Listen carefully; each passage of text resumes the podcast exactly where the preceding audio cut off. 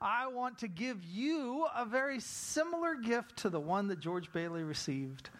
And that is to help us look at 1 Chronicles 16 and ask the question what if our Olmsted Falls, just like Bedford Falls, turned into Pottersville in the movie, just in case you don't know what I'm talking about?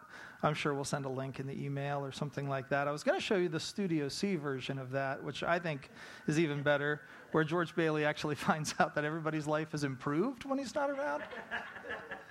but I thought that wouldn't necessarily set up my point very well, so, you know, here we are.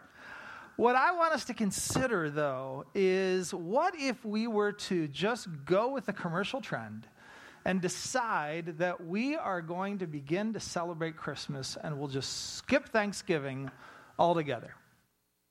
And more than just a holiday, what if it wasn't as though Thanksgiving wasn't just around, but the whole concept of us being grateful to God didn't work, didn't exist, never was around? What if Thanksgiving itself couldn't find Zuzu's petals? What would happen to our lives? And what I want to suggest through the miracle of graphic design work, and I get credit for this one, not Zoe. What if Pottersville turned into Thanklessville? There it is. There it is. Don't worry. We'll turn all graphic work over to Zoe from here on. But that's really the question we're going to ask. We're going to do something very similar to what Paul did in 1 Corinthians 15. Remember, the argument he was making for the resurrection was to assume what if it wasn't there? And then he sort of argued it from the opposite perspective. What we're going to do in, in 1 Chronicles 16, and we're going to go back a little bit before what Olivia read, we're going to begin in verse 8. Because verse 8 begins this way Oh, give thanks to the Lord call upon his name, make known his deeds among the peoples. And then it ends in verse 34 Oh, give thanks to the Lord, for he is good, for his steadfast love endures forever. And with gratitude bracketing David's prayer in 1 Chronicles 16, what I want to do is look at all the verses in between and ask the question what if we didn't have thankfulness? What if gratitude was stripped away from this psalm? And what if thankfulness and gratitude were stripped away from our lives, from our church? What would we be left with? Who would we be instead of a grateful people? What would we be in place of that? So today we get to be George Bailey, we get to live and be welcomed to Thanklessville itself. And I'm going to make five points. Now, when Ashley saw the bulletin, she was like, oh no, five points? And it's, not, it's okay. I think we can move through them relatively quickly. But here's what we're going to understand. If we were to pull thankfulness out of our lives, beginning in verse 9, here's what we would be left with we'd be singing our own praises. Listen to the way that David talks about being thankful, starting in verse 9. He says, Sing to him, sing praises to him. Tell of all his wondrous works, glory in his holy name. Let the hearts of those who seek the Lord rejoice. Seek the Lord and his strength, seek his presence continually.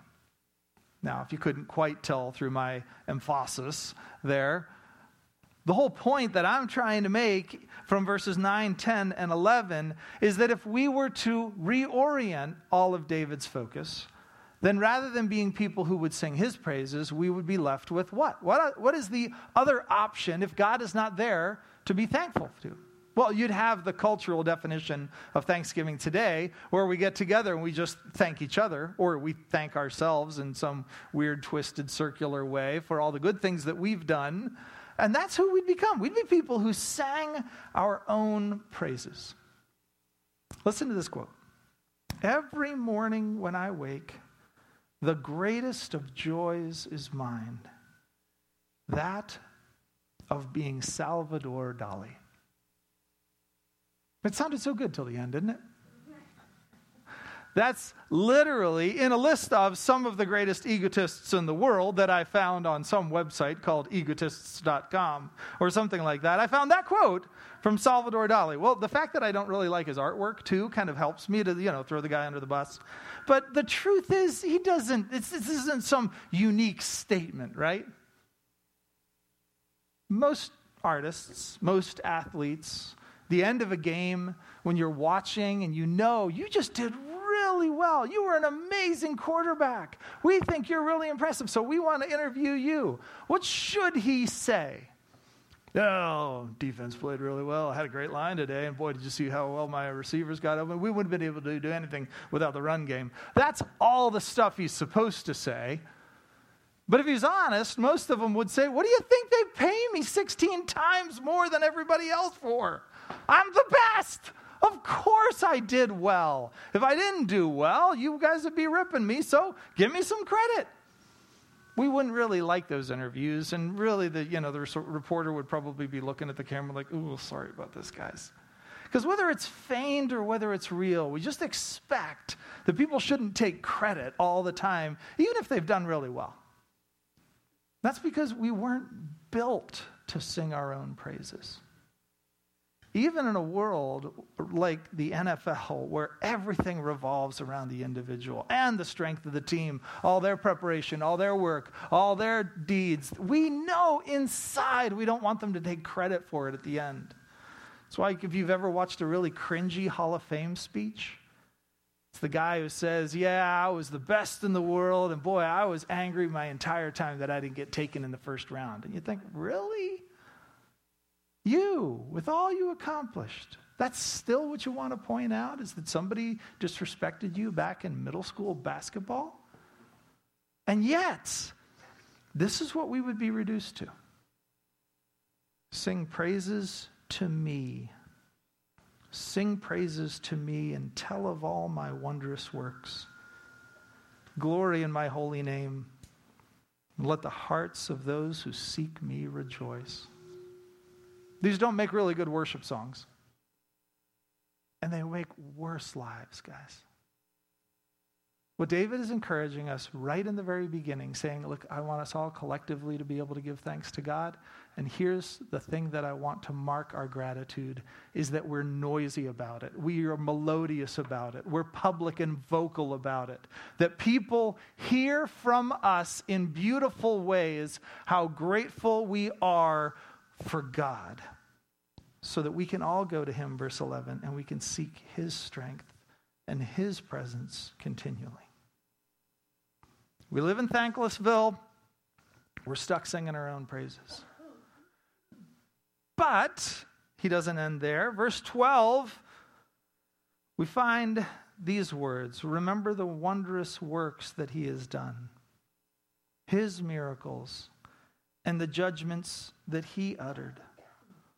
O offspring of Israel, his servant, children of Jacob, his chosen ones, he is the Lord our God. His judgments are in all the earth. And because David is now looking backward and saying, Look at what God has done, he's telling us, Don't forget. A grateful people are a people who remember what God has done. But if George Bailey never existed, and if Thanksgiving just goes away, what are we left with? We're left with Uncle Rico from Napoleon Dynamite. Bet you I could throw a football over those mountains. Man, if I was back in the day, oh, we'd have made state. Oh, court should only put me in. What would we be left with? We'd be a people who would dwell on all of our own successes. I could have been a contender. Do you ever do that? Do you ever replay your history and think, if only, what if, how well and we're sad that it didn't go that way. Or we look back and we realize those good moments that happened and we wonder, why did they not happen more frequently? What's inside of us? It's this rebellion against not just humility, it's a rebellion ultimately against gratitude, looking into the past and being grateful for what God has done, remembering that He's the hero of the past and not us. It's so horrible when we read it and say, Remember the works that I've done, my miracles, the judgments that I uttered. Oh, offspring, everyone around me, all the children around me, look, know my story, and tell it for generations. Because when we think back about the past, what I want you to remember is that I did a great job. Oh, it's so awkward whenever we're there, isn't it? when we're only dwelling on our own successes in the past, when we're only singing our own praises in the present, we become the exact opposite of what David is saying, and we become the potter of the towns that we're creating. And nothing turns out better. The problem is, if you're going to live that way and you're honest about your past and you're honest about your present, then you don't only have success in your past, do you? See, the downside of getting people to sing your own praises in the present, and the downside of only remembering your successes and dwelling on them in the past, is that in the present, you are not just successful, you're also a failure. In the present, you're not just strong, you're also weak. And in the past, that's been part of your story as well. So if you're going to try and live that way by getting credit for everything that's done well, you have absolutely no remedy for all the times that you failed. That's the third point that we see. David says, Remember his covenant forever. The word that he commanded for a thousand generations, the covenant that he made with Abraham, his sworn promise to Isaac, which he confirmed to Jacob as a statute, to Israel as an everlasting covenant saying, To you I will give the land of Canaan as your portion for inheritance. What is David doing there in 15 through 18? He's looking back at Israel's past, but do you see the people that he remembers? He remembers Abraham, who lied not once, but twice about who he was married to so that he could benefit his son Isaac, who learned the family trait and lied about his wife Rebekah as well so that he could benefit. A father and a son who, when faced with danger, told their wives, You get in front and shield me from the danger. Let me put you forward. Men first, because the ship is sinking. That's Abraham and Isaac's legacy. And David points to them and says, it's a good thing God made some promises to those guys. Because it's not just the grandfather and it's not just the father, it's also the son. Jacob, verse 17. And to Jacob, the king of all liars, the one who was pulling his brother's leg whenever he first came out of the womb, the one who was really named as a deceiver, he's the one who also gets this everlasting covenant. Why? Because in the seventh part of 17, we realize that God made a huge impact. He took a man who was based around his own self promotion and his own deception, and he changed him entirely into someone who was going to be able to be marked by this covenant. We don't think of the Jacobites, we think of the Israelites. Because God took them and he beat him into submission. So that 17 could capture both elements of who this guy was. A man who would do everything he could, lie to his dad, lie to his brother, take advantage of everything for his own benefit, and a man who had learned that he had to submit to God. And ultimately, to all of them, God said, verse 18, To you I will give the land of Canaan as your portion for an inheritance. What else does David remember about the past? It's not just the weakness of their, their forefathers, right? It's not just Abraham and Isaac and Jacob who were weak. He continues on in verse 19. So then, when you were few in number, of little account, and when you were sojourners in it, wandering from nation to nation, from one kingdom to another people, what happened? He allowed no one to oppress them. He rebuked kings on their account saying, Touch not my anointed ones and do my prophets no harm. David looks into the past and he says, From the forefathers to every little person, all in between. When we look at the past, if we can't thank God for it, what are we? Well, then we're, if we don't have a, a, heart of gratitude, if that's just erased from the equation, if we live in Thanklessville, then we are fretting over our own weaknesses. We're, we're little squirrels out there, always looking and worried about the next danger, always trying to ask a question Do I have enough stored up for the future? Because why? I have to protect myself from danger. Why? I have to guard up against my future. So I need to be busy. I need to be active. I need to be fretting, fretting, fretting all the time. And David says, You know, you, we don't have to live that way. Even though we're weak in the past, and even though our weakness will carry on into the future, you know the hope we have and the promise we have? It's not the ability we have to secure our future. That's not what's going to secure it for us. It's the fact that we go back to verse 15 and we remember his covenant forever. A word that he commanded that lasted for a thousand generations. Why can we, when we're young and weak, and why can we, when we're old and weak, have confidence? It's because God's making promises that endure all of our weakness. Abraham's and Isaac's and Jacob's and all of us as we just live in verse 19. We don't have to be fretting over our own weaknesses.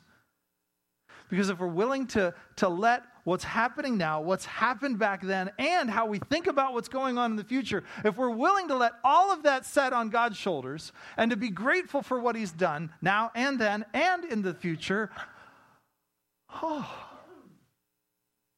well, then we're not Salvador Dali, we're not Uncle Rico, we're not little squirrels worrying about where we're going on. Instead, we get to declare something else to a world that's watching. Verse 73 er, or 23, we get to sing to the Lord all the earth, and we get to tell of his salvation every single day, from day to day, and we declare his glory this way, where?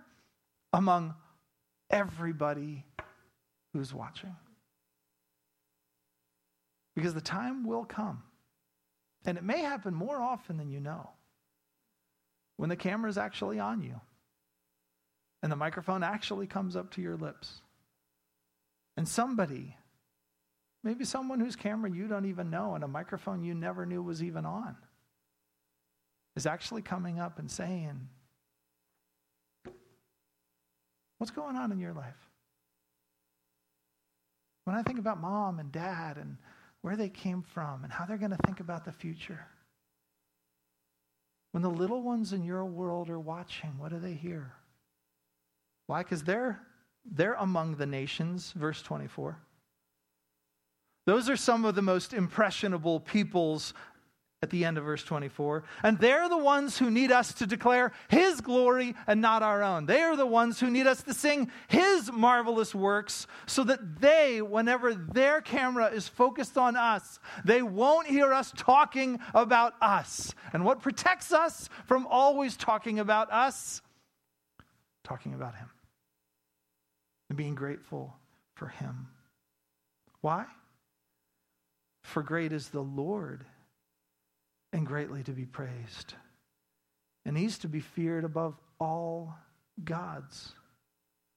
For all the gods of the peoples are worthless idols, but the Lord made the heavens.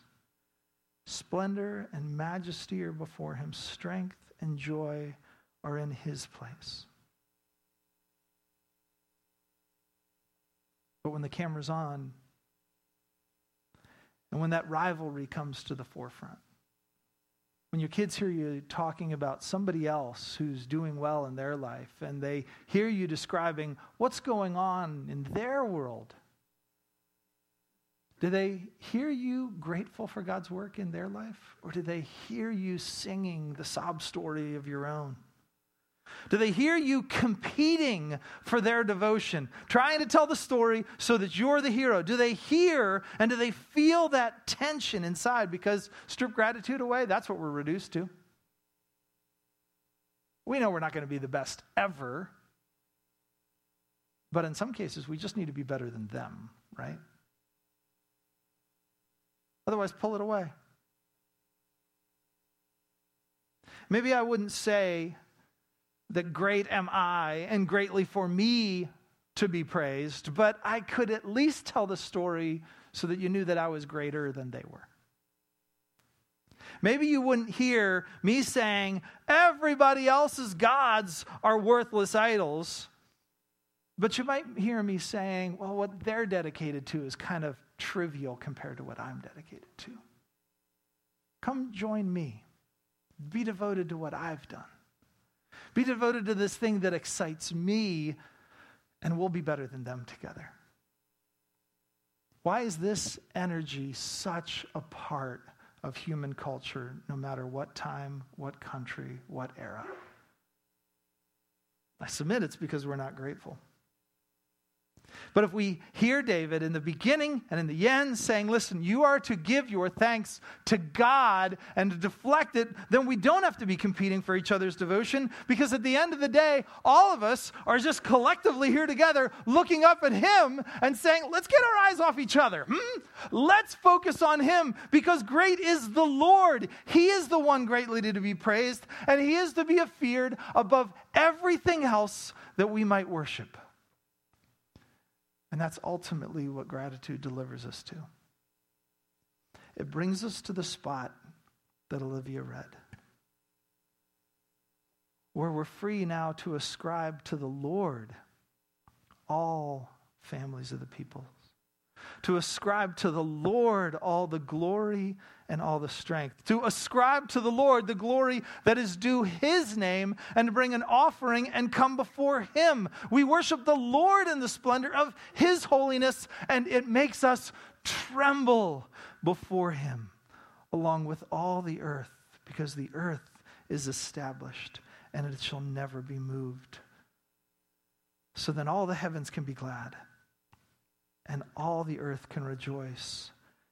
And all of it can say among the nations, The Lord reigns, so that the sea is roaring and all that fills it. The field is exulting and everything that's in it. And all the trees of the forest shall, shall sing for joy before the Lord, for he comes to judge the earth. It's funny when the kids start looking back over photo albums of what it was like in the 80s. And I dressed, I always think, pretty much exactly like I dress right now. I think my hair was parted about the same way. I think I more or less wore the same stuff until you see that picture and you're like, wow, your hair was really big and puffy. Dad, is that a mullet you had going on in the back? Was it? A pseudo mullet. There was a little party in the back going on in my world. And my jeans were probably a little bit tighter back then, and my shirts probably a little bit puffier. And there were a few times that my collars were a little bit higher. And the kids look at it and they're like, hmm, that hasn't aged well, Dad. And I realized, you know, what I thought was so important back then. How did I look on Wednesday in 1988? I was in 10th grade. It was such a big deal at that moment because I wanted to walk into my school and have people go, Yeah, all right. But it faded, it passed, and it was worthless.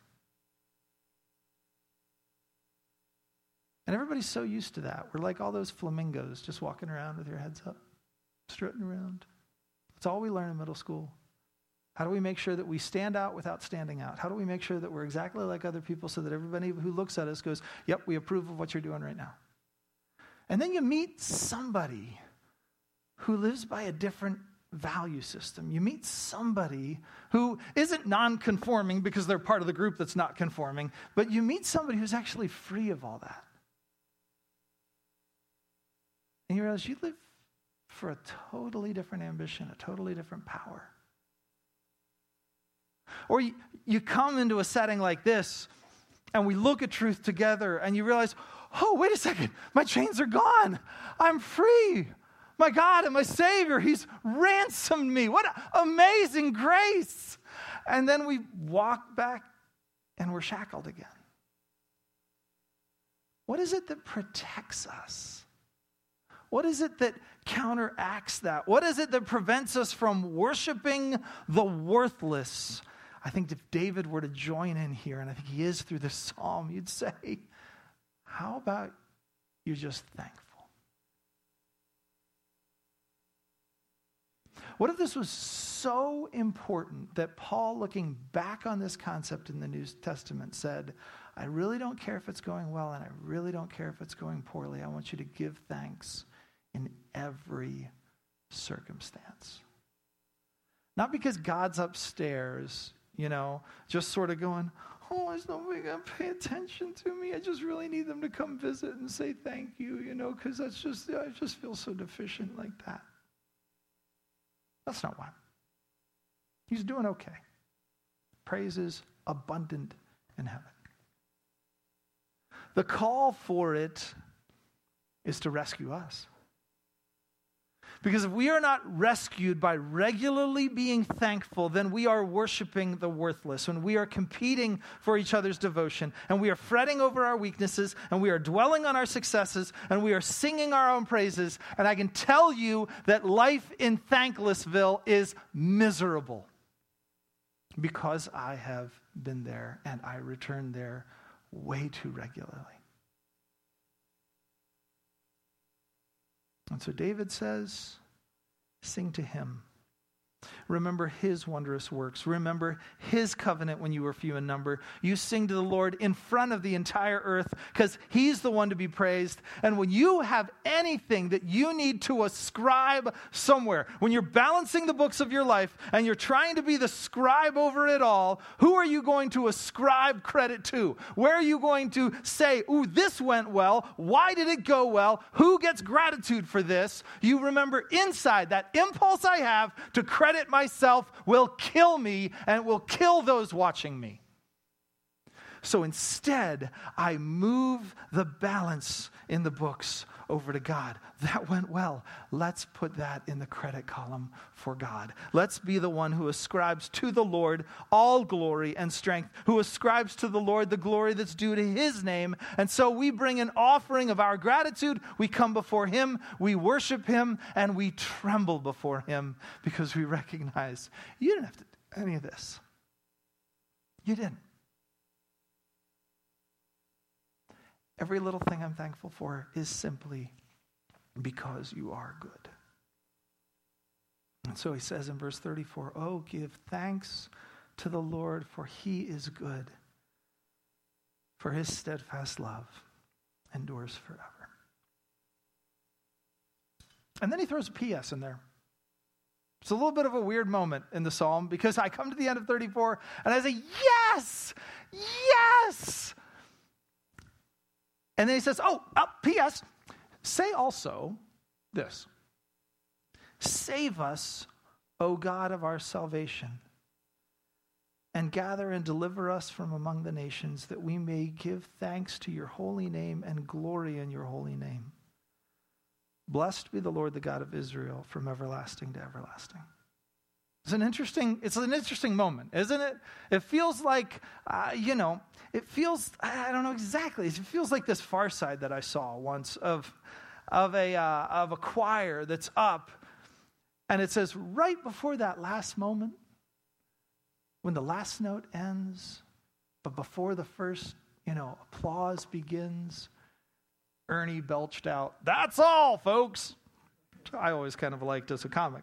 That's the way verse 35 feels to me a little bit. I was reading it. I'm like, I'm not going to preach 35. It ends at 34. That's, that's the nice way to end. Except for 35 is inspired as well. And I think it's valuable for this reason. Because when the last note ends, just like when the last song is sung and we walk out the doors, it's like David's right there just before we step outside saying, Here's your mantra this week. Here's your prayer this week. Here's the thing you need to repeat over and over and over this week. God, save me from forgetting. Save us, O God, and gather and deliver us from among the nations so that we can give thanks. It's not just, you see, his prayer isn't just, hey, give thanks. It's, you've got to come to God and say, save me so I can give thanks. For a while, we've been taking communion together. We've been doing it a little bit uh, differently than we have historically over our 22 years together. Coming up on 23. But we're going to be passing plates today. And I'm going to invite the worship team to come up. They're going to lead us in a song. And we are going to effectively, by taking communion together. Now, if you still want, we still have the, the hermetically sealed ones. Um, but as we're passing the plates together, this, this gets to be a moment where we are coming and saying, God, we hear your call for us to be thankful, and we need your help so we can be thankful. So would you save us? And we come to take, together to take this meal so that we remember, oh, he did. So let me pray. Father, we are grateful, especially as we prepare and as we remember the Lord, this appeal that came long ago from David celebrating the fact that you were bringing the Ark of the Covenant back in, that you were bringing your presence back into the city of your people. Father, I thank you that we remember that you you didn't just bring us to your presence, but you brought your presence to us. We were lost and we were wandering. And we were among the nations, and you came as a baby who grew up perfectly and then died sacrificially. And if there were nothing else in our life that we could say thank you for, we say thank you for that. You loved us enough to die for us.